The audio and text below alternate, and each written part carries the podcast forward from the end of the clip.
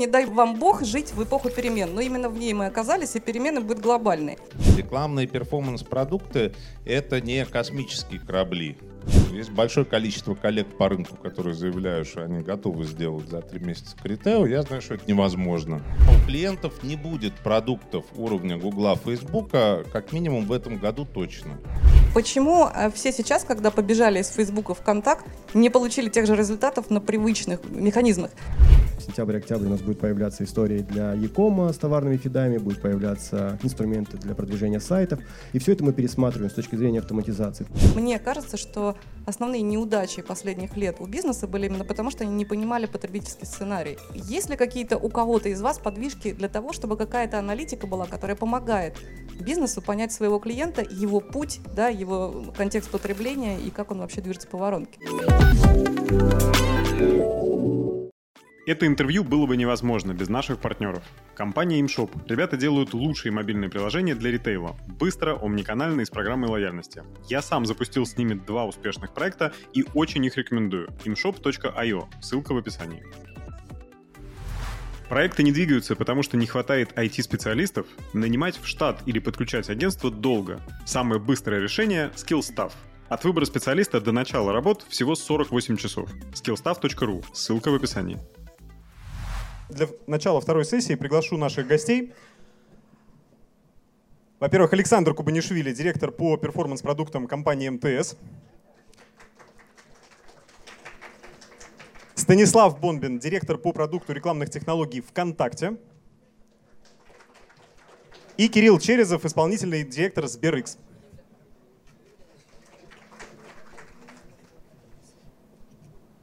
И сегодня с нами еще будет Юлия Носова, директор компании Lead Drive.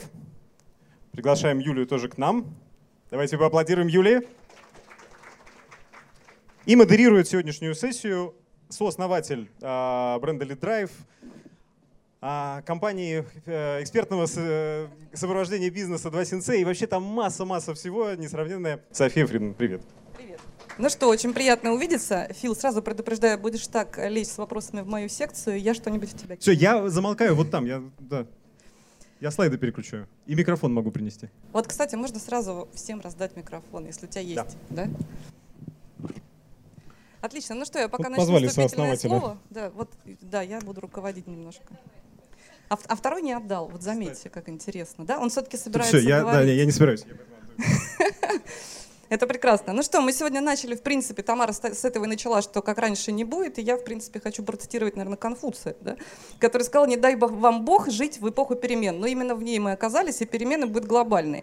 И по большому счету, мне кажется, что основная э, наша та, та сфера изменений, которая нас всех интересует, это экономика. И так как у нас экономика за последнее время стала очень технологичной, очень быстро развивающейся, и у нас изменения нарастали, просто все говорили, у нас сейчас эпоха нарастающих изменений бесконечно. Но и также эту эпоху назвали как бы бесконечного повышения неопределенности. И мы сейчас, наверное, в самой точке находимся пика, где у нас и неопределенность, и нарастает скорость изменений.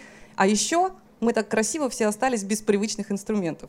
Наверное, я хочу еще раз представить наших гостей, потому что о новых технологиях мы понимаем, что мы будем говорить с людьми, у которых есть глобальный опыт.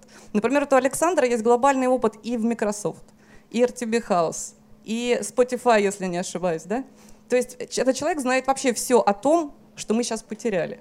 Если говорить про Станислава, да, ну так и есть, да. То есть он знает, как это все из, изнутри работает. Станислав, ну последнее достижение, если не ошибаюсь, это вот этот рекламный кабинет ВК, от которого все падают, плачут от счастья. Притом, да? От счастья говорят, господи боже, мы в Фейсбуке такого никогда не видели. Но тем не менее, да, на Станиславе такая ответственность, все же прибежали в ВК, и хотят, чтобы он стал Фейсбуком. Но это же совершенно другая система, никто не научился в свое время ее готовить, а теперь от нее еще и требуется больше. Ну, точнее, на самом деле клянчится из нее больше, да? То есть сделайте нам что-нибудь чудесное. Если говорить про Кирилла, то это человек и в Яндексе, и потом в Сбере заведовал всеми самыми крупными проектами. Это было Беру, и Самокат, и что у вас еще? То есть все... Сбер Мегамаркет, Сбермаркет. Понимаете, вот все то, на что мы тоже как-то бегали и молились. Ну, в принципе, можно начинать молебен, да, у нас тут прекрасный иконостас. Если говорить про Юлю Носову, то человек даже, ее знают те, кто ее никогда не видел. То есть человек э, запускал Атол онлайн, это касса, фискальная техника как сервис, И даже те, кто увидит тебя впервые, говорят, о, конечно, мы знаем этого человека. То есть, в принципе, смотрите, как интересно. Надо как-то продолжать жить. Все говорят, да, мы все это импорта заместим, сейчас придут новые бренды, но новые бренды как появятся на офлайн полках без того, чтобы их все узнали там в digital пространстве, да, то есть всем нужна эта система, которая раньше была так, Facebook открываешь окно Facebook говоришь, дай мне клиентов, потом Google с его умными торговыми кампаниями, ну там практически можно лежа делать, а теперь у нас остался Яндекс, у нас остался ВК, да, который теперь это новый Facebook, там все, все это будет, да, вся эта ерунда. И у нас остались еще такие теневые зоны, которые вот, ну, есть множество проектов, кстати, у сотовых операторов, которые просто не на слуху. Но у сотовых операторов есть такие данные, которых нет ни у кого. И у нас есть э, великий и могучий Сбер, да, который, в принципе, за очень быстрое время из обычного банка превратился в экосистему, который, скорее всего, будет ну, возглавлять весь этот беспорядок, да? или, скажем так, возглавлять это движение вперед. В принципе, я хочу задать вопрос. А как вы считаете, вот, что сейчас из той продуктовой линейки, которую вы разрабатываете, может кардинально изменить всю ситуацию, которая сейчас вот с этим плачем Ярославны да, на нашем рынке? Вот я хочу с Александра начать. Ой, э, ну, по поводу изменить, э, не знаю. Э, нужно восполнить те пробелы, которые образовались после начала марта, чем, собственно говоря, мы занимаемся в МТС. Наша основная задача, ну, опять же, да, вот я отвечаю за рекламные перформанс-продукты. Рекламные перформанс-продукты — это не космические корабли, да, и не технологии там трехтысячного какого-нибудь там поколения, это те продукты, которые могут клиентам дать результат здесь сейчас. Да? И это в том числе те продукты, которые ушли с рынка. РТБ Хаус, Критео, ремаркетинг Угла. Соответственно, наша основная задача — дать рынку динамический ремаркетинг, который мы в данный момент активно разрабатываем и планируем выпустить на такие закрытые тесты где-то к сентябрю. Э, амбиции у нас большие, но при этом и у компании, и у меня лично, учитывая ну, мой бэкграунд, я в основном работал в западных технологических компаниях. Я знаю, как бы, что нельзя сделать за три месяца критео. Есть большое количество коллег по рынку, которые заявляют, что они готовы сделать за три месяца критео. Я знаю, что это невозможно. А я знаю, о ком речь. А их много, это как бы не один игрок, их много. Да, но тем не менее рабочий продукт мы сделаем, потому что есть определенная база, есть понимание, как бы что и как надо делать, в какую сторону идти. Э, и в целом есть желание сделать продукт не на коленке, а как бы сделать его хорошо. Э, в этом плане как бы у операторов, не у всех, но у некоторых, которые вкладываются в рекламные технологии, точнее начали вкладываться в рекламные технологии не вчера, это, кстати, не только МТС, есть другие игроки на рынке, есть определенная база и технологическая, и, что очень важно, человеческая. Да, если вы придете в наш офис, вы, у вас не будет ощущения, что вы попали в телеком-компанию. У вас будет ощущение, что вы попали в digital-компанию. Эм, есть данные, как бы это достаточно важная история, данные, возможность идентификации пользователя, поэтому ну, мы, скажем так, оптимистично смотрим в будущее. Обещать, что будет лучше, чем до 24 февраля, я не буду.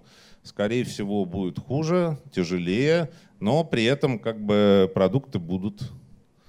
Эм, вместе с вами будем проходить интересный э, новый путь. А вот, кстати, мне интересно, почему не будет лучше? Здесь ведь такая ситуация, мы вот, эм, когда LeadDrive еще запускали, да, а у меня еще второй бизнес — это консалтерский. И я постоянно слышу действительно стоны бизнеса, где у них болит, как у них болит. И мы, в принципе, давно уже поняли такую вещь, что вот этот момент, да, ой, digital реклама дорожает. Ну, а потом так прошло там некоторое время. Ну да, это уже данность, digital реклама дорожает. Ой, вот это работает неудобно, вот с этим работать неудобно. А почему нам сразу не перейти к какому-то, не знаю, новой, построению новой системы, которая нас всех устроит? Ну, э, у нас же такая небольшая кулуарная нетворкинг-конференция, значит, мы можем говорить друг с другом честно. Да? А, нам будет лучше. Коллегам, кто на сцене, будет лучше. Но как бы реально мы не, там у клиентов, да, у клиентов не будет продуктов уровня Гугла, Фейсбука, как минимум в этом году точно. Клиентам будет хуже, придется платить больше, скорее всего. Как бы вот такова жизнь. Ну, то есть мы пришли к этому прекрасному хорошо не для всех. Э, ну, да, да. Ну, есть как бы плюсы, наверное, и в чем-то другом, да. Не знаю. Раньше Зару покупали в Заре, сейчас Зару покупают на Ламоде, соответственно. Где-то вот в одном месте убыло, в другом месте прибыло. Там Но... хорошо в ценнике прибыло, кстати, на всем том, что раньше покупали в Заре, а теперь на Ламоде. Опять же, да. Это вот этот самый момент технологической перестройки. Да, Я поняла. Да. У меня еще такой вопрос, да, к Александру. Эм, у вас, как у сотового оператора, есть те данные, которых нет практически ни у кого. Вы можете понимать, где человек бывает в офлайне. Как-то вы думаете на этой базе что-то построить, какой-то продукт? Это очень интересно. Ну, там определенные сегменты можно использовать уже сейчас, и некоторые наши клиенты, в том числе из Якома, используют. То есть есть такой классический Э, телеком-продукт, который продается и нами, и другими операторами, таргетированные смс -ки. Там можно, да, таргетировать, в том числе по гео. А такая вещь, как определение принадлежности к интересу через те места, где человек бывает, такое может быть? Ну, например, вот как мы с Филом недавно делали, он со мной делал интервью, я пошла фантазировать, да, что есть у сотовых операторов. Ну, так как у меня есть большая мечта, чтобы все объединились и сделали одну платформу, из которой, значит, вместо трафика вылетают настоящие клиенты, уже полностью обработаны. Ну, когда-нибудь. Не надо надо мной так смеяться, Стас. Ну, мы, мы сейчас обязательно обсудим эту мою мечту. И у меня была такая вот идея, что а что вот если есть человек, который еще в онлайне мало что-то делает, но есть такой момент, что мы постоянно понимаем, что он бывает на строительных рынках. И мы понимаем, что этот человек прораб, несмотря на то, что он, например, заказывает не через онлайн. Вот мы можем это с помощью сотовых операторов такую провернуть? Ну, э, тут как бы важно, ну, как бы что-то можно да, что-то можно. Здесь есть э, определенная система ограничений, связанная, ну, как бы, э, в первую очередь надо понять, какие данные у нас есть о пользователе. Да, он там просто бывает на рынке, да, мы, соответственно, отслеживаем его геолокацию, или, например, он там делает какие-то транзакции карты и получает потом транзакционную смс -ку. Это как бы там, данные о пользователе — это одна история. Вторая история — это законодательные и корпоративные ограничения. Да? Далеко не все данные мы можем отдавать для таргетинга. И есть достаточно жесткие ограничения по тому, сколь, ну, там, как часто мы можем таргетировать определенного пользователя теми же самыми рекламными смс-ками, но не говоря уже о том, что там мы работаем исключительно с теми, кто дал свое согласие. Поэтому там, определенные ограничения есть, уникальные данные тоже есть. В рамках того, что возможно, мы всегда рады. Ну вот здесь вот, э, Стас, несмотря на то, что смеялся, да, можно спросить у Кирилла, а как можно взять данные, например, сотового оператора по гео, да, и как-то их соединить с теми данными, которые у Сбера есть по чекам, и так, чтобы все было прилично, да, по правилам работы с данными, дальше помогать бизнесу на что-то таргетироваться. Ну, как раз у Сбера с АФК есть общая компания, называется «Сегменты», которая именно этим и занимается. У них есть данные, с одной стороны, по транзакционной активности сберовские, с другой стороны, видимо, прогружается какой-то пакет данных со стороны МТС, и они, соответственно, как раз делают. У них есть вот ровно те же самые э, сервисы для маркетплейсов, которые позволяют там мерчантам эффективно продвигаться, а, собственно, выцепляя какого-то ну, нужного именно им клиента. То есть, в принципе, это уже есть. С точки зрения того, как это работает, э, допустим, ну, применительно к Сберу я могу подсказать, да, есть история с э, единой авторизацией, так же, как есть у Facebook, у ВК, у Сбера есть свой Сбер ID. Если пользователь на какой-то витрине авторизовался именно этим Сбер ID, то у владельца площадки там появляется возможность подтягивать так называемые теги персонализации. Их там тысячи различных. Если у человека там домашние животные, еще что-то. Ну и, соответственно, таргетироваться на это. А второй канал, когда, э, соответственно, человек приходит э, в Сбер-аналитику, так называемый, хочет получить данные по транзакционной активности, там просто недоступны выборки вплоть до единого человека, там есть какие-то группы, не меньше, там, по 15 тысяч человек. Точно так же возможно сделать там выгрузку, каким-то таргетированным сообщением э, разослаться. Так же, как в МТС, такая же работа сейчас идет в Сбере над условным продуктом, называется Сберец. А, это тоже это такая же э, платформа для перформанса. Туда планируется запихнуть все те компании, которые сейчас есть у Сбера. Ну, то есть, как пример того, к чему хочется прийти, допустим, там, не знаю, какой-нибудь Unilever с брендом Риксона помимо того, что он присутствует, понятно, там в каких-то сетях, он осмысляет некие новые витрины. Э, современные там Сбер Мегамаркет, Сбермаркет, Самокат, Е-аптека, то есть это все те площадки, где этот бренд может размещаться. Конечно, он бы, наверное, хотел, чтобы те покупатели, которые приходят за его продуктом на эти э, витрины, э, как-то единообразно получали коммуникацию от бренда, чтобы он видел, что человек там побывал на самокате, допустим, интересовался, а сейчас он на Сбермаркете, можно ему предложить добавить корзину с какой-то там персональной скидкой и так далее. Вот. К этому идем, тоже, видимо, впереди как бы большой тернистый путь, вот. но это есть. Но это все для больших брендов. Вот даже в примерах да, звучит бренд такой, бренд такой. А что делать бизнесу, который сейчас будет только развиваться? Какие продукты для него будут? Ну, там надо смотреть специфику, да, там та же самая Сбераналитика, которая организует вот эту всю э, сбор информации по транзакциям карточным, по эквайрингу.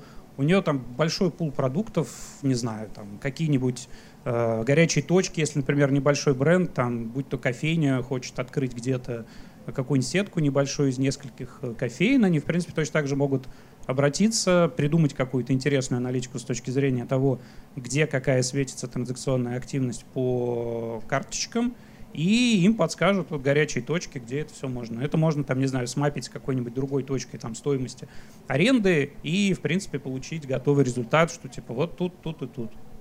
Хороший трафик, с одной стороны, с другой стороны, низкая арендная ставка, пожалуйста, ну, это немножко из другой области, да. Но я вот услышала еще такую вещь. У сегодня, наверное, у всех, кто, кто сегодня что-то говорил, я услышала, что все фокусируются на том, что система продаж, как бы логика продаж будет строиться единая сегодня, да, от сегодня, скажем так. Есть бренд, есть маркетплейс, есть всякие инструменты. Вот вперед. А чего, самостоятельный Яком как бы никак не будет существовать? А самостоятельный это какой? А? Какой самостоятельный? Что ну такое? вот, например, да, у нас есть представители Детский мир, это большой бренд-ритейлер, да, там у нас есть э, МВидео, но это совсем большие, да, но у нас есть и поменьше нишевые игроки. Лазурит, например, да, там еще есть несколько компаний. То есть они не такие, и многие из них, например, вот с мебелью, если мы вот Лазурит Настю вспомнили, Настя, привет, ну, посмотри на меня, что, в принципе, это экспертные продажи, да, в некотором смысле это ниша, мебель, диваны, кровати. Э, на маркетплейсе такое не будет продаваться никогда.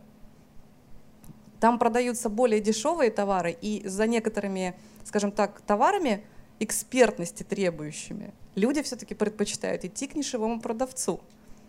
Э, раньше такое даже было с кофе, да, но сейчас кофе уже достаточно там порекламировался, все привыкли, все повыбирали свои бренды, и теперь можно на Озоне там или на Сбермегамаркете спокойно, вот я на Сбермегамаркете, да, кстати, заказываю свой кофе и вполне себе счастлива, потому что только там он есть.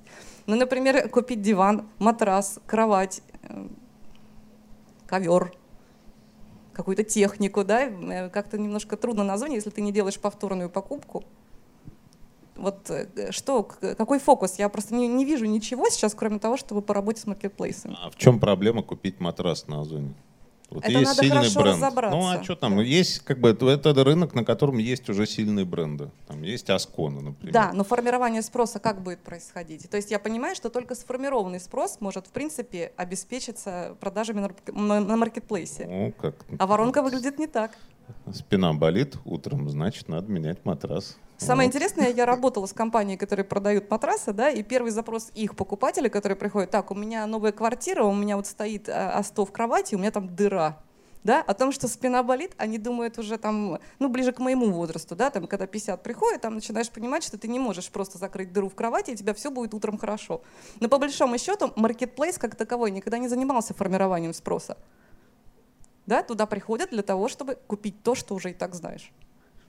И получается, у нас есть какое-то вот такое, вот я сейчас всех заставила задуматься, наверное. Вот, может, кстати, Стас расскажет, да, что-то интересное на эту тему, потому что от него все ждут, что он станет Фейсбуком, и плюс э, у него как раз клиентов больше, да, и тех, которые поменьше, и тех, которые только начинают, и тех, которых интересуют все этапы воронки. Я сейчас пытаюсь понять, на какой вопрос мне нужно ответить, потому что мы довольно много всего здесь обсудили. Хорошо, давайте начнем если сначала. Продолжать, да? историю, продолжать историю про там диваны и все такое. Кстати, диваны я в Озоне, по-моему, тоже покупал, они их доставляют, это очень классно. А, но, наверное, есть исключение из правил. А если говорить про а, социальные сети, ну, конкретно про ВКонтакт, то у нас довольно много бизнесов сейчас присутствует на площадке, и э, почему они там присутствуют? Что важно для там, а, бизнеса, который там присутствует? Для него это мы это называем такой не, э, нулевой ценностью, которую он получает просто заведя свое сообщество и просто развивая свой, там, не знаю, там, товар, бренд, услугу, не знаю, что бы он ни делал.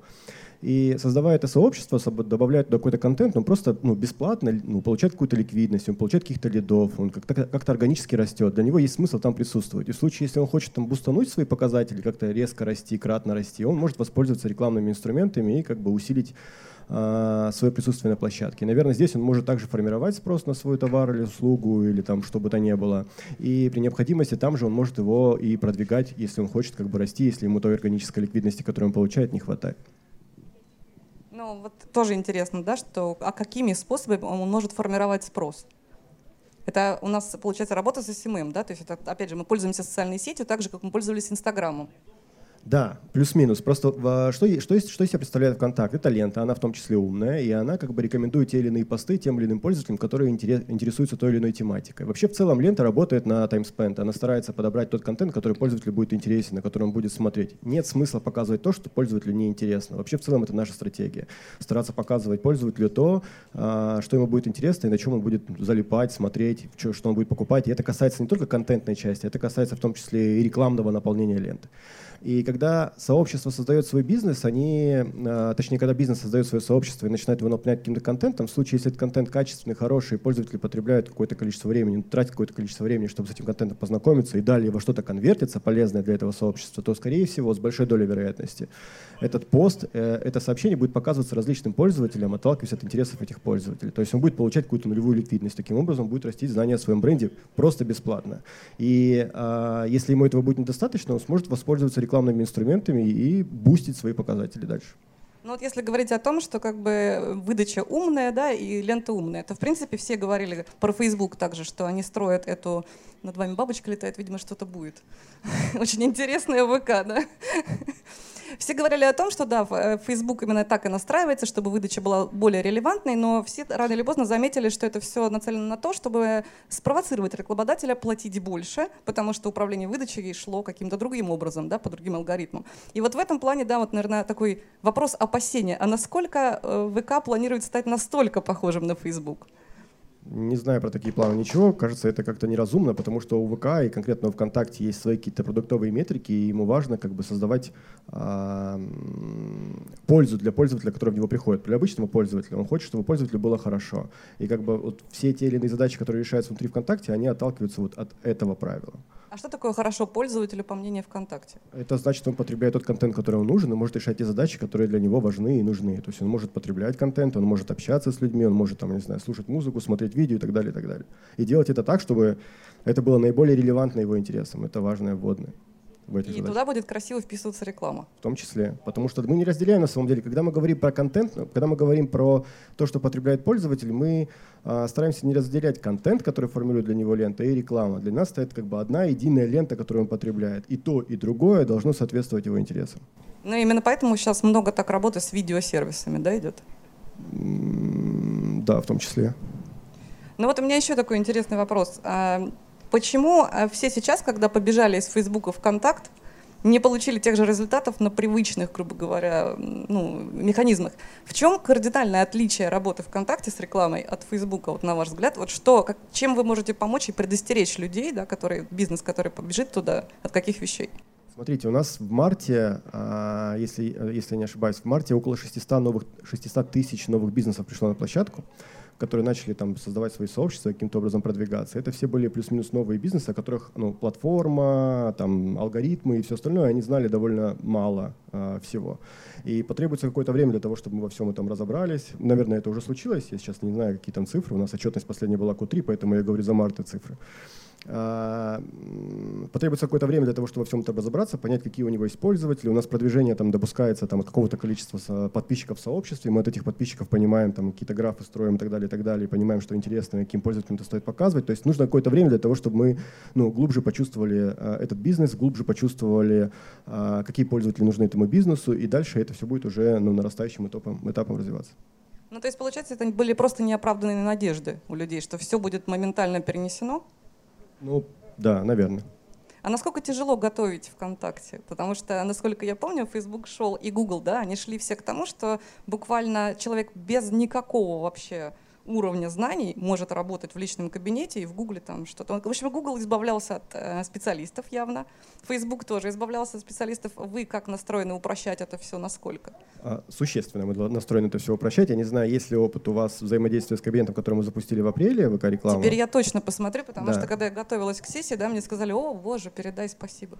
Да, а, не, на самом деле у нас есть SMB-шники, которым делаем, у нас стратегия по SMB это Simplified Solutions, и мы стараемся для них сделать максимально простые инструменты для того, чтобы они достигали каких-то результатов. Потому что мы понимаем, что у SMB нет возможности там долго, тщательно настраивать какие-то настройки, и так, им нужен результат. Вот, поэтому, там, не знаю, из мобильного приложения ВКонтакте можно сейчас зайти и довольно просто запустить рекламную кампанию, которая будет создавать тот результат, который нужен SMB-шнику. Будь то подписчики, сообщения личные, ну, не знаю, любые другие социальные вот внутренние штуки. А, когда мы говорим о больших крупных рекламодателях, то это у нас там, я не знаю, есть Target э, с довольно большим количеством настроек, есть там рекламный кабинет ВКонтакте Pro, и вот есть ВК-реклама, которую мы не так давно запустили. Что мы сделали в этом кабинете ВК-рекламы? Мы супер сильно все упростили. Ну, в плане мы автоматизировали очень много подходов к тому, что мы автоматизировали многие рутинные вещи, которые нужно делать байеру при взаимодействии с рекламным кабинетом. Сейчас байеру в среднем нужно сделать в 7 раз меньше усилий для того, чтобы запустить более эффективную рекламную кампанию, чем до этого. Там очень много различных автоматизаций сейчас уже применено. Мы делали довольно большой большое количество исследований в прошлом году, которые легли в основу этого рекламного кабинета. И сейчас получаем довольно хорошие показатели с точки зрения эффективности рекламных кампаний для мобильных приложений. ВК-рекламу мы сейчас запустили с функциональностью для мобильных приложений, вот в апреле. А, и сейчас пилим а, и доделываем другие инструменты, необходимые для рекламодателей. И буквально там сентябрь-октябрь у нас будет появляться истории для e-com с товарными фидами, будет появляться инструменты для продвижения сайтов. И все это мы пересматриваем с точки зрения автоматизации. Там, где мы можем что-то автоматизировать с точки зрения работы байера или рекламодателя, мы стараемся это сделать для того, чтобы у него был опыт более простой, чтобы он мог больше рекламных кампаний заводить или меньше времени на это тратить, но при этом получать более высокий результат. Понятно, но я все-таки хочу вернуться к своей мечте, да, как это. Я хочу, чтобы все было таким образом, чтобы бизнес э, в рекламную систему посылал запрос, а получал, э, грубо говоря, сразу клиентов, а не трафик. Дорогие друзья, если у вас ритейл-бизнес и вы ищете способы, как увеличить конверсию средний чек в целом продажи вашего бизнеса, то наши партнеры, компания ImShop, которые делают самые крутые мобильные приложения для ритейла, делают это быстро, омниканально, с программой лояльности, специально для подписчиков Digital Voice сделали специальное очень крутое предложение по промокоду Digital Voice. Так что обязательно проходите по ссылке в описании, задавайте ребятам вопрос, какое предложение по промокоду Digital Voice, и вас ждет очень-очень интересное предложение. Обязательно создавайте мобильное приложение. Если у вас его еще нету, вы теряете кучу денег, поверьте. Вот, Юля, у меня к тебе вопрос, потому что ты рассказывала много о том, что, да, есть такие данные, есть такие данные. Далеко не все сегодня научились там работать со своими данными, но я имею в виду бизнесы, да, ритейлеры. Э, я очень много знаю таких историй. Мы собираем, а для чего? Ну, мы подождем, мы узнаем, может быть, куда-то можно будет применить. Вот каких данных, э, действительно, с какими данными нужно работать, как и чего не хватает обычно в больших системах? Ну, я думаю, что работать нужно абсолютно со всеми данными, которые собираются. Вот здесь представители крупнейших компаний, которые знают о пользователях и покупателях, да, и кома, и вообще всего и она бизнеса. С тобой и все, она с тобой, да, и, естественно, соцсети, которые знают о людях вообще очень-очень много. Вот, но каждый, наверное, работает, старается работать а, ну, преимущественно со своими данными. Вот, но мне кажется, что ну, очевидно, что, во-первых, у любой страны, и в России в первую очередь тоже, а, как бы путь развития а, свой собственный, и мы сейчас оказались все достаточно сложных как бы, условиях, которых, на мой взгляд, э, было бы правильным решением, наверное, создавать какие-то э, именно партнерские модели, коллаборация, возможно, здесь вот уже была, да, э, Ламода Эко, очень замечательная коллаборация у них получилась. Вот. А мне кажется, что на рынке данных, вообще на рынке рекламы тоже можно посмотреть в сторону объединения, партнерств и, ну, может быть, не то чтобы обмениваться данными, да, но каким-то образом обогащать а, информацию тех или иных а, держателей данных да, для того, чтобы появлялись дополнительные какие-то сервисы. Но опять же, там, если посмотреть на опыт тех же самых, там, как сейчас говорят, э, развитых стран, да, но я считаю, что мы достаточно развитая страна технологически в первую очередь, поэтому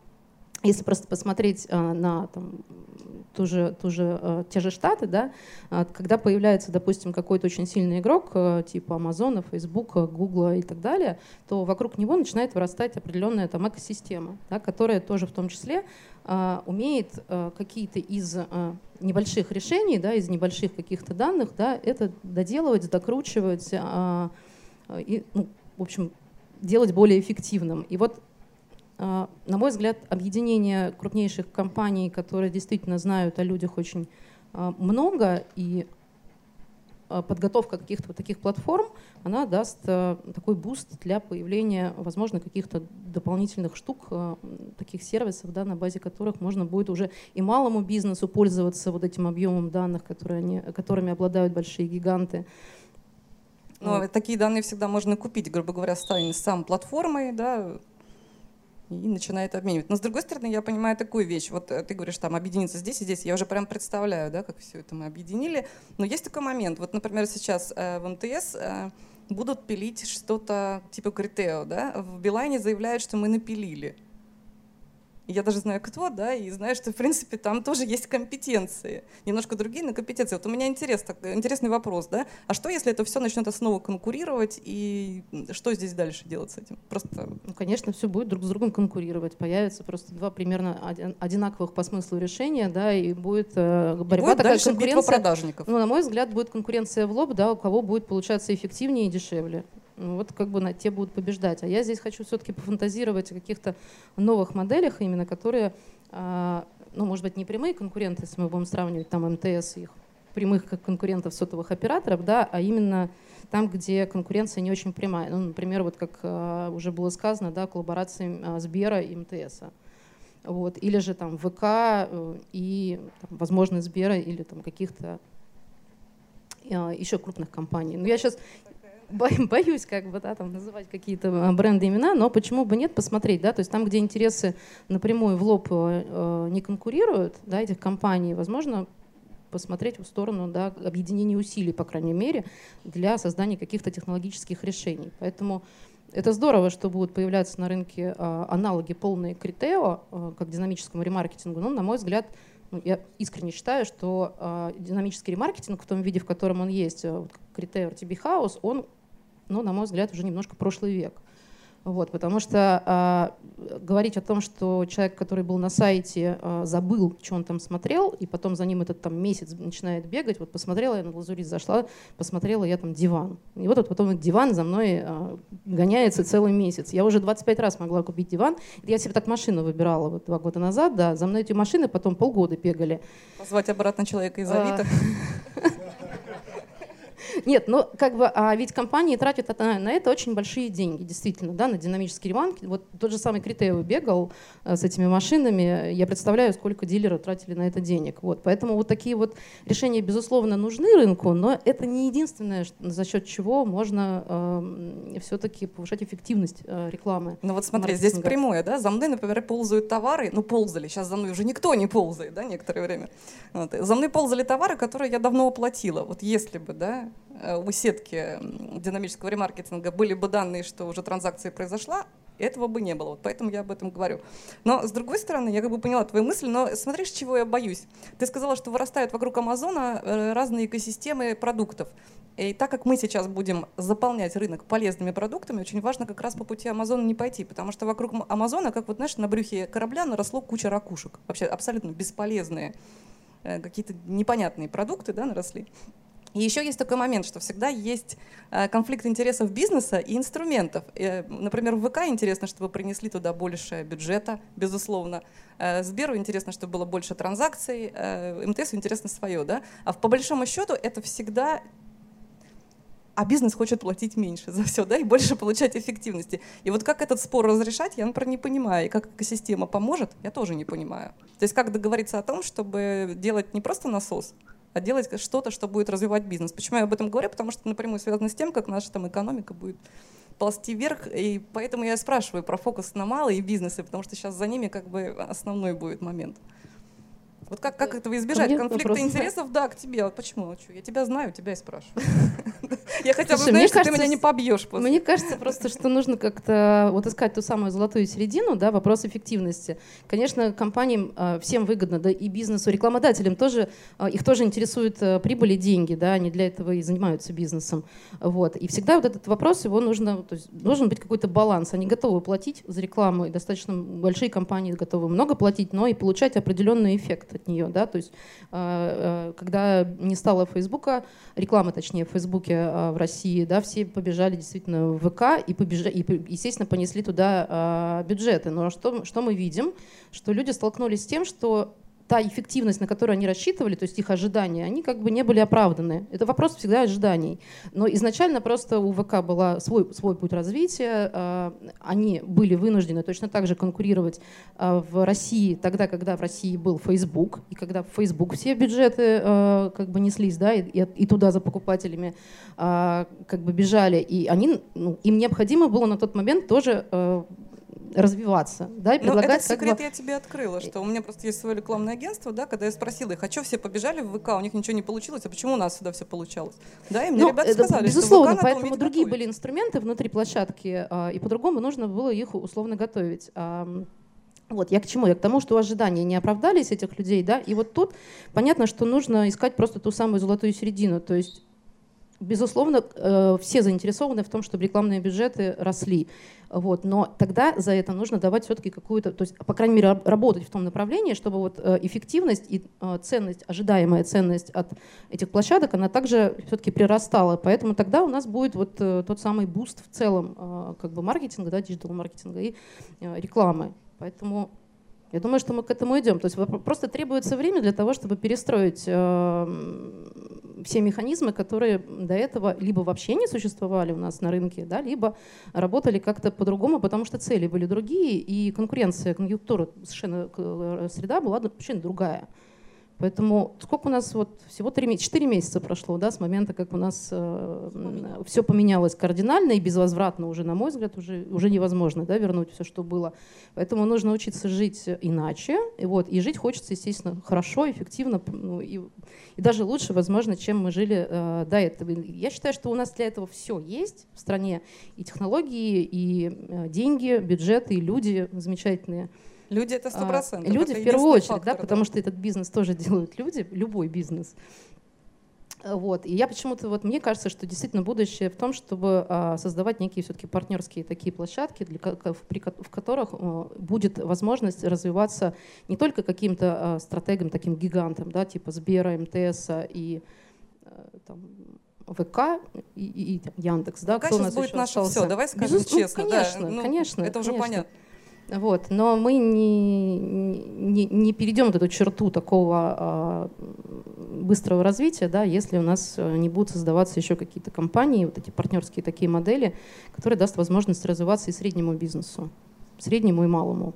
Но ты так и не сказала, чего не хватает, тогда я буду задавать вопрос уже экспертам. Не хватает, на с- не, не хватает просто, я могу даже достаточно прямо сказать, чего не хватает. Не хватает э, доступа, на самом деле, к, вот, возможно, к информации. Вот, естественно, безличные. Понятно, что сотовые операторы э, много знают, и частью информации они просто не могут делиться в силу законодательных ограничений, но э, какие-то определенные уже обработанные данные да, могут быть доступны для, для небольших стартапов, для небольших компаний.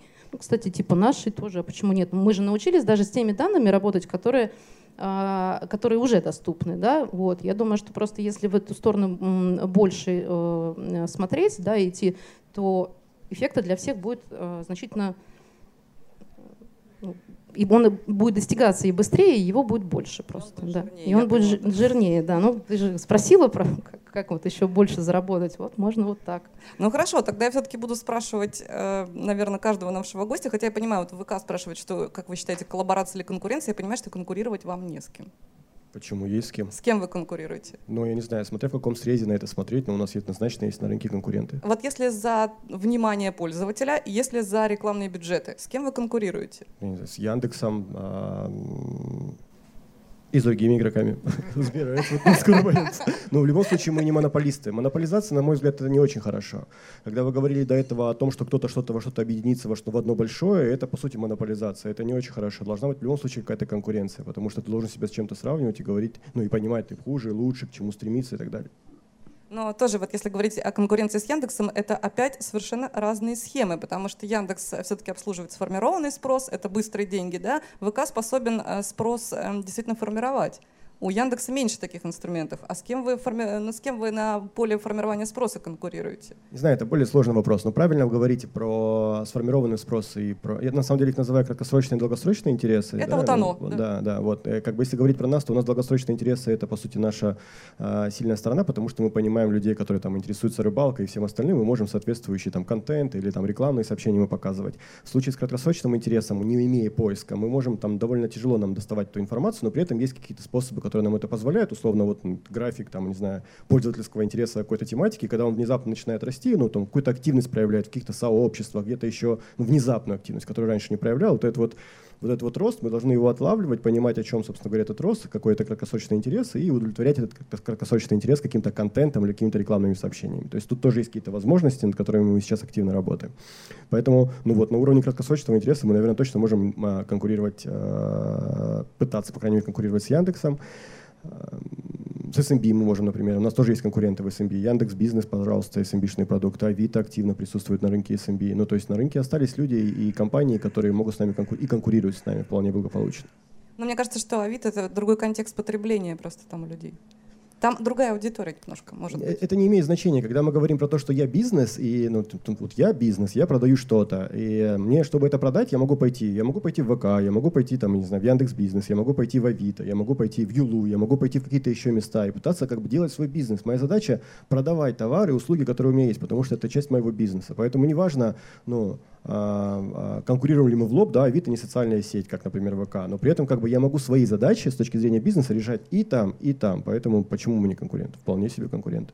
Ну да, но каждый бизнес, э, вот э, это, это прям каждый раз я вижу, да, у разных компаний. Каждый бизнес находит свою схему продаж случайно. То есть они пробуют вот все инструменты, да, сходил в Авито, сходил в ВК, сходил там в Яндекс, и потом понимаешь, что, о, здесь у меня сработало это, здесь то, поэтому, мне кажется, все пройдутся. Но ты мне еще вопрос к Александру, да, а если говорить о коллаборациях, которые рассматривает МТС, кто интересен? Ну, я вам не буду называть именно. Вот, но на самом деле есть как бы энное количество проектов, которые мы планируем запустить. Но и, честно говоря, я не вижу никакого противоречия вот как бы не нужно выбирать между конкуренцией и коллаборацией. С одними и те же, теми же компаниями можно в чем-то коллаборировать, в чем-то конкурировать. Есть два прекрасных английских термина э, френами и competition. Да, вот как бы прекрасные термины. Да, там Microsoft, Apple в каких-то вещах конкурируют, в каких-то работают вместе. И, в общем, это вполне разумный подход. Так ничего и не сказал. Ну, я еще многого не знаю, что начал работать в МТС. Все, все понятно, еще, еще неизвестно. Не настоящий сварщик еще.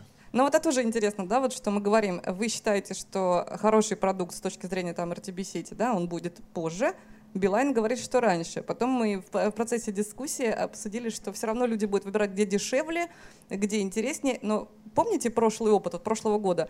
Бизнесы просто шли и туда, и туда ну, это нормально. Да. То есть, ну, а как бы для клиентов, э, чем больше игроков пилят свой продукт, тем лучше. Для нас, в принципе, тоже хорошо. Конкуренция — это всегда хороший стимул. Технически, да, у Билайна есть продукт, там, надо его тестить. У нас будет готов, надо нас потестить. Есть большое количество игроков, могу там после нашей сессии рассказать, кому идти, в какие компании, которые говорят, что у них технически есть динамический ремаркетинг. Дальше вопрос, как бы вписывается он в экономику клиента или не вписывается. Естественно, ну, как бы рынок сам решит, у кого хороший продукт, у кого не очень хороший. Там 10 лет назад игроков э, на ниве ремаркетинга было очень много. Э, потом их фактически осталось двое. Ну, двое независимых. Там был Google ремаркетинг, был Facebook ремаркетинг. Возможно, это прошлый век, но с очень хорошим объемом продаж в этом прошлом веке, да, и работающие технологии. Понятно. Тогда у меня еще вопрос к э, Сбер, да, значит, наш великий и могучий Сбер. А вы куда смотрите с точки зрения укрепления своей платформы? Кого будете покупать? Кого ищете? Кого растить? Вот, вот да, вот прям интересно, да, какие инструменты интересны? Потому что я понимаю, что сейчас какая-то инвестиционная активность, да, она больше сейчас принадлежит стратегам, ну, на данном этапе, и, скорее всего, до конца года. И, конечно же, всем интересно, кого вы купите? Какого плана вам интересны? Да? Не, ну с точки зрения развития Сберэтс у нас очень сильная команда перешла из Яндекса, там, с э, Володей Мосиным во главе. Поэтому по пока что вот этими силами развиваемся. Я хотел еще подчеркнуть, наверное, тот э, вопрос, когда мы говорим про эффективность, это ну, некий тезис про платформенность. То есть компания может найти трафик, соответственно, настроить э, ретаргетинг, все хорошо. Вопрос, куда этот трафик приземляется.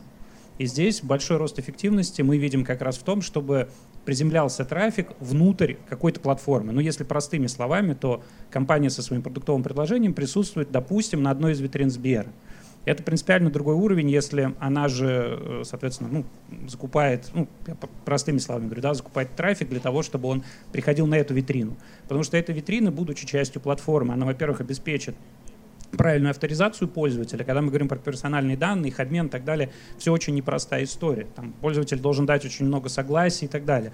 И с точки зрения конверсии, если ты его там будешь каждый раз об этом всем спрашивать, ты, возможно, получишь, ну, наоборот, негативный эффект с точки зрения конверсии, продажи и так далее. Так вот, да, если э, трафик, допустим, э, сорсится за счет Сбера и потом приземляется на твое товарное предложение на витрине Сбера, ты получаешь принципиально другой уровень именно эффективности, потому что у тебя происходят все те же самые, допустим, отстуки о самой транзакции для того, чтобы можно было человеку там тот же самый ретаргетинг потом отключить, как пример. Ну или понять, что с ним делать дальше. Да, понять, что с ним делать дальше и так далее. Вот. А, плюс у тебя ты сразу погружаешь пользователя внутрь вот этого контура а, использования данных о нем, потому что когда он совершил покупку именно на Э, маркетплейсе, там, допустим, Сбера, э, то он эту покупку совершил при помощи определенного идентификатора, и вместе с там, покупкой он прожал все необходимые галочки, связанные с передачей данных о нем, партнерам, например, или еще кому-то и так далее. Вот у тебя сразу уже там принципиально другой уровень. Плюс ты настраиваешь всякие различные коллаборации с точки зрения стимуля... стимуляции, э, программы лояльности, там типа возможности списать какие-то спасибо, коих там сейчас триллионы у 60 миллионов пользователей и так далее. Все это возможно сделать вот в этой точке, и оно, разумеется, бустит для тебя любую конверсию. И, видимо, там какие, какая-то разница там, эффективности в 20%, там, процентов, она и отличает как бы успешно работающий бизнес от э, того, который там, не может пробиться, там, как бы выйти на какую-то точку безубыточности. Поэтому я поговорю про эту еще платформенность. Это аналогично там, для того же ВК, где человек может э, присутствовать э, мини-апами там, или тоже быть размещенным на маркетплейсе ВК. Вот э, для компаний просто, видимо, это сейчас становится такой двуединой задачей. С одной стороны, как бы, источники трафика, с другой стороны, вопрос лендинга трафика и присутствия компании со своим оффером на вот этих всех платформах, экосистемах, как, как хотите, можем их там назвать. Вот такой еще тезис. У меня еще есть вот два вопроса буквально осталось.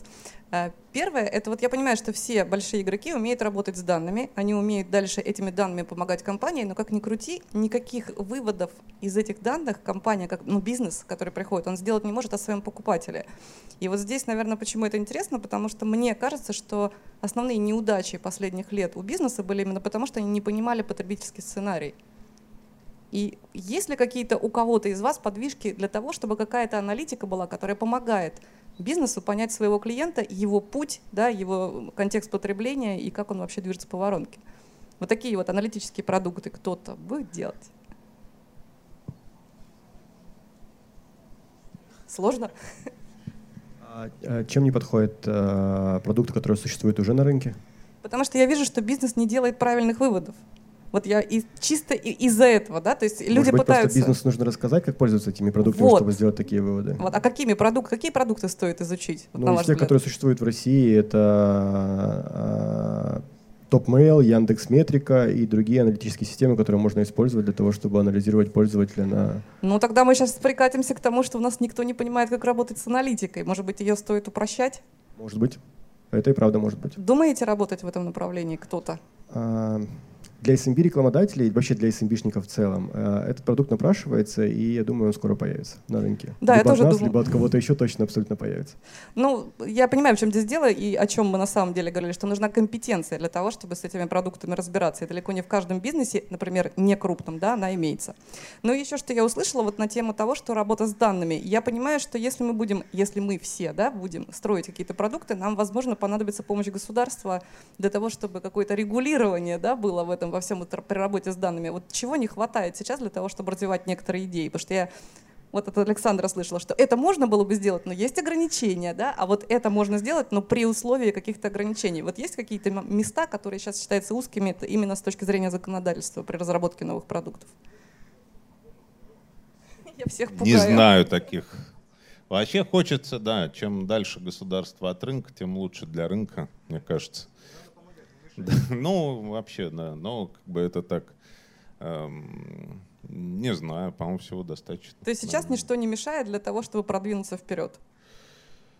Ну, э, по большому счету, да, но просто данные такая штука, как бы там э, все хотят на них заработать, я имею в виду поставщиков данных, да, они так или иначе, это все должно вписываться в клиентскую экономику. Э, Есть пресловутая фраза да, про то, что данные — это новая нефть. Вот. Но фишка в том, что как бы залив нефть в машину, э, она не поедет Да, немножко нужны пропущена пара продукты. этапов. Да, нужны продукты. Да, и когда там бензин стоит 50 рублей, машина будет ехать. Когда он стоит 500, ну, как бы ты будешь думать, может, лучше на метро, а может, вообще там и пешочком, и полезнее на самом деле. Поэтому вся эта тема с данными, несмотря на то, что я работаю теперь в телеком-операторе, и наши, да, как бы данные — это наше все, да, тут очень много вокруг этого фуфела. А почему это так дорого? Ну, Потому что все хотят заработать. Только поэтому. Ну, как бы не только поэтому, но потому что есть там какие-то кейсы, когда данные дают дополнительную value, а есть э, кейсы, когда данные не дают дополнительного value.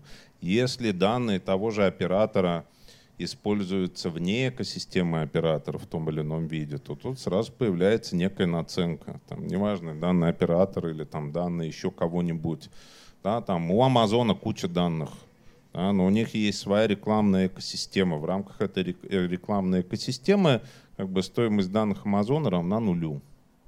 Поэтому это эффективно. А если бы они там делали там какую-нибудь наценку за тар- на таргетинг 50%, это как бы, скорее всего, было бы не настолько эффективно. Ну, понятно, когда ты чем-то не можешь воспользоваться, оно совершенно Когда это ну, стоит доп. денег, скажем так. Вот можно запулить рекламу там, без таргетинга за 50 рублей, да, можно сделать там какие-нибудь кучу разных интересных сегментов. Вот рекламное агентство особенно такое любит, потому что это как бы прикольно.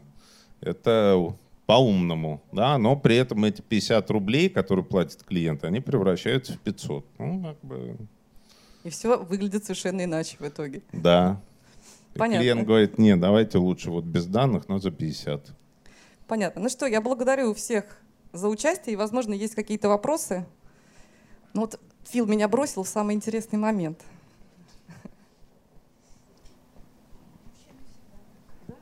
Спасибо. А, Коллеги, у меня вот такой, наверное, концептуальный вопрос. Я со стороны как раз аналитиков, которых тоже не хочется лишать работы и вот эту вот нефть превращать э, в топливо. Ну Вот. э, Понятно, что данные — это очень важно. Вот мы сейчас на такой развилке. э, С одной стороны, весь цивилизованный мир идет по пути ужесточения законов работы с данными, да, и мы вместе в единой струе с миром там развернулись несколько лет назад и начали вот исполнять GDPR, просить э, согласия пользователей на предоставление данных. Очень сильно ограничило возможностях таргетинга и, э, собственно говоря, сильно сузило выбор инструментов.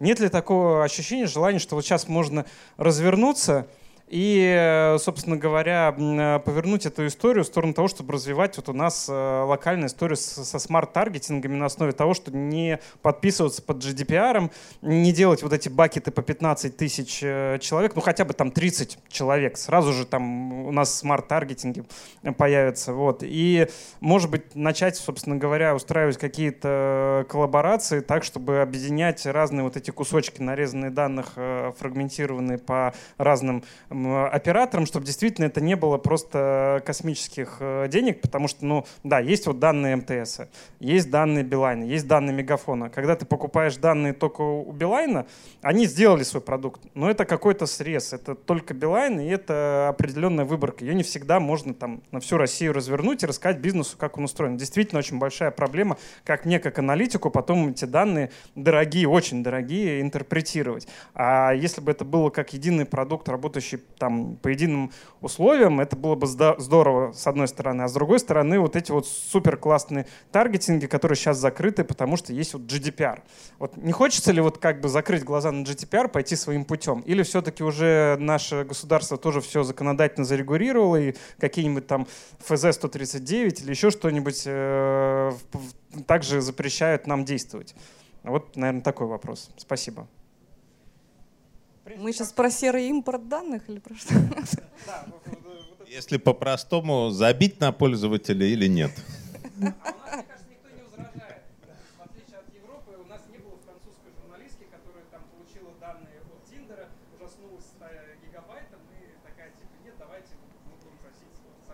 Нет, на самом деле это не так, но э, вопрос действительно звучит, забить на пользователя или нет, потому что так не получится делать. Вот мы и пришли, да, все говорят, у Билайна одно, МТС другое, давайте сделаем что-нибудь общее. Но, в принципе, я понимаю, о чем. Вопрос в том, что можем ли мы выстроить совершенно другую систему, как я уже от всех услышала, что не стоит. Или я неправильно поняла? Не, ну если отвечать на вопрос, забить на пользователя или нет, то, наверное, логичный ответ нет, не забивать на пользователя, потому что пользователь как бы не дурак, и в какой-то момент чрезмерное использование данных и супер смарт таргетинги, они вызывают у людей паранойю, поэтому это хотя бы поэтому неправильно, да, то есть на пользователя нельзя забивать. А,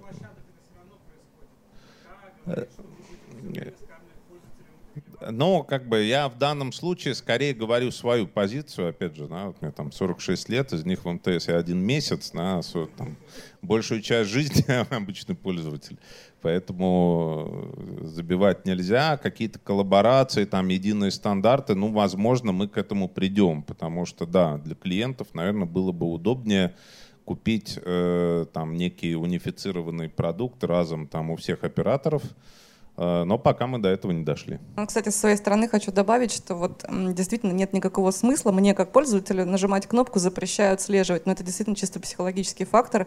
Александр сказал, паранойя начинается у пользователя. Мне кажется, это действительно сейчас решающий момент. А люди почему-то считают, что в этом есть что-то нехорошее, хотя не понимают, что после того, как они отказывают всем э, ну, операторам данных, у них начинается нерелевантная реклама, нерелевантный контент и прочее вот, э, ну, не знаю, не соответствующее их интересам просто происходит в лентах и все. У них есть масса причин, почему они так считают, как бы, и на самом деле в чем-то они правы. Вот в чем? Ну, хотя бы в том, что их не будет доставать там реклама лазурита, например. Там. хотя бы поэтому. То есть, ну, как бы понятно, что там делиться данными с ритейлом, это в каком-то смысле выгодно. Вот. Но обычный пользователь... Это удобно. Это удобно. Но обычный пользователь, он не думает там про... Как бы, вот здесь я делюсь ритейлом, здесь тем. Как бы, ну, э, вот. Ну а потом, так или иначе, всегда есть какие-то игроки, которые э, пытаются, так сказать, расширить границы дозволенного. Понятно. Я вот, наверное, тот Поэтому... самый пользователь, который не запрещал ничего. Никому. Ни ВК, никому. По поводу ВК хотелось просто сказать, то, что мы будем, то, что мы делаем контент релевантный интересам пользователя, у пользователя всегда есть возможность от этого отказаться. Он может зайти в настройку. Вообще opt-in относительно настройку у нас в ближайшей перспективе точно появится в плане всей экосистемы ВК, где пользователь сможет прийти, увидеть, что мы по нему подумали, ну, в плане какие интересы мы по нему определили, внести какие-то изменения, отказаться от каких-то настроек или вообще полностью а, запретить отслеживание ну, интересов непосредственно этого пользователя. Но просто отталкиваясь от того, как это работает сейчас в самом ВКонтакте. Пользователь, который есть опция, он может выключить ли умную ленту. И а, количество пользователей, которые ее выключают, оно, оно, их практически ноль. Ну, то есть их очень мало, потому что это совсем не то, что он хочет потреблять. Это не соответствует его интересам. Он приходит, смотрит вообще, что это, и уходит. Ну, то есть это не то, ради чего он приходит на эту площадку. Поэтому практически все пользователи ее включают. Ну, у меня просто есть такой опыт э, наблюдения за пользователями, да, и они, когда им всплывающее окно, можно этому инструменту следить, он скорее скажет нет. А потом вот зайти куда-то и настроить свою ленту, это же делать надо, да, до этого дела часто не доходит. И, в принципе, просто, ну, юзер ленив, это нормально, поэтому все инструменты эволюционируют. Поэтому, к сожалению, ну, в общем, давайте так скажем, не отключайте все это. Фил, будь добр, нам вопрос. У нас крайний вопрос.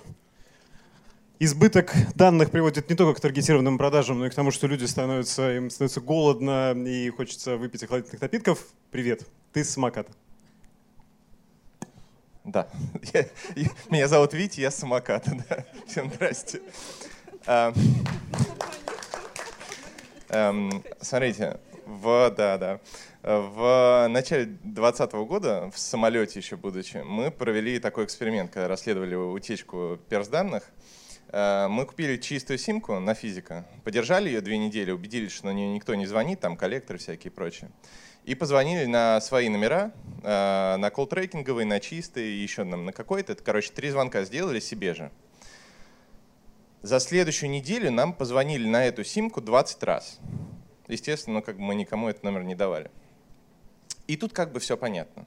Но у меня вопрос такой, я вот сейчас послушал вас каком-либо из ваших подразделений. Ну, то есть я совершенно точно стану клиентом в первый же день того банка, соцсетки, э, оператора, который предложит мне заплатить за то, чтобы не сливать мои персданные никуда.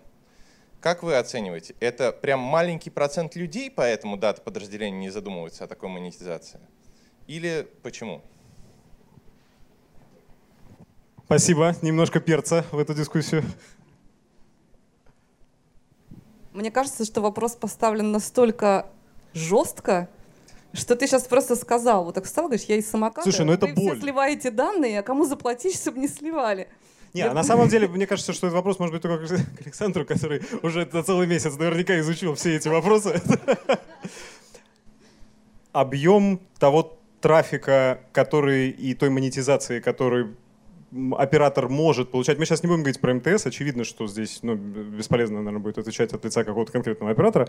А, но объем того трафика и монетизации, который мы можем получать от вот этих э, продажи данных от использования third-party дата, обезличенных данных сегментов, а, он, ну как, примерно оценочно больше или меньше, чем если взять и за тысячу рублей вот Виктору продать просто уже подписку? Без понятия.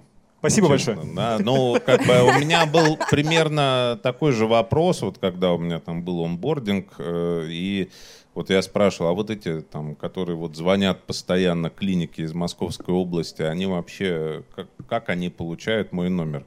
Я, кстати, до сих пор на Билайне, у меня, я не МТС пользуюсь, я на Билайне. На всякий случай. Вот. На что мне коллеги сказали, что ну, как бы они, как бы мы как оператор, мы продаем только таргетированные, есть продукт такой, таргетированные обзвоны. Но они как бы таргетированы на основе интересов пользователей. Соответственно, клиники из Московской области, там, естественно, нулевой таргетинг.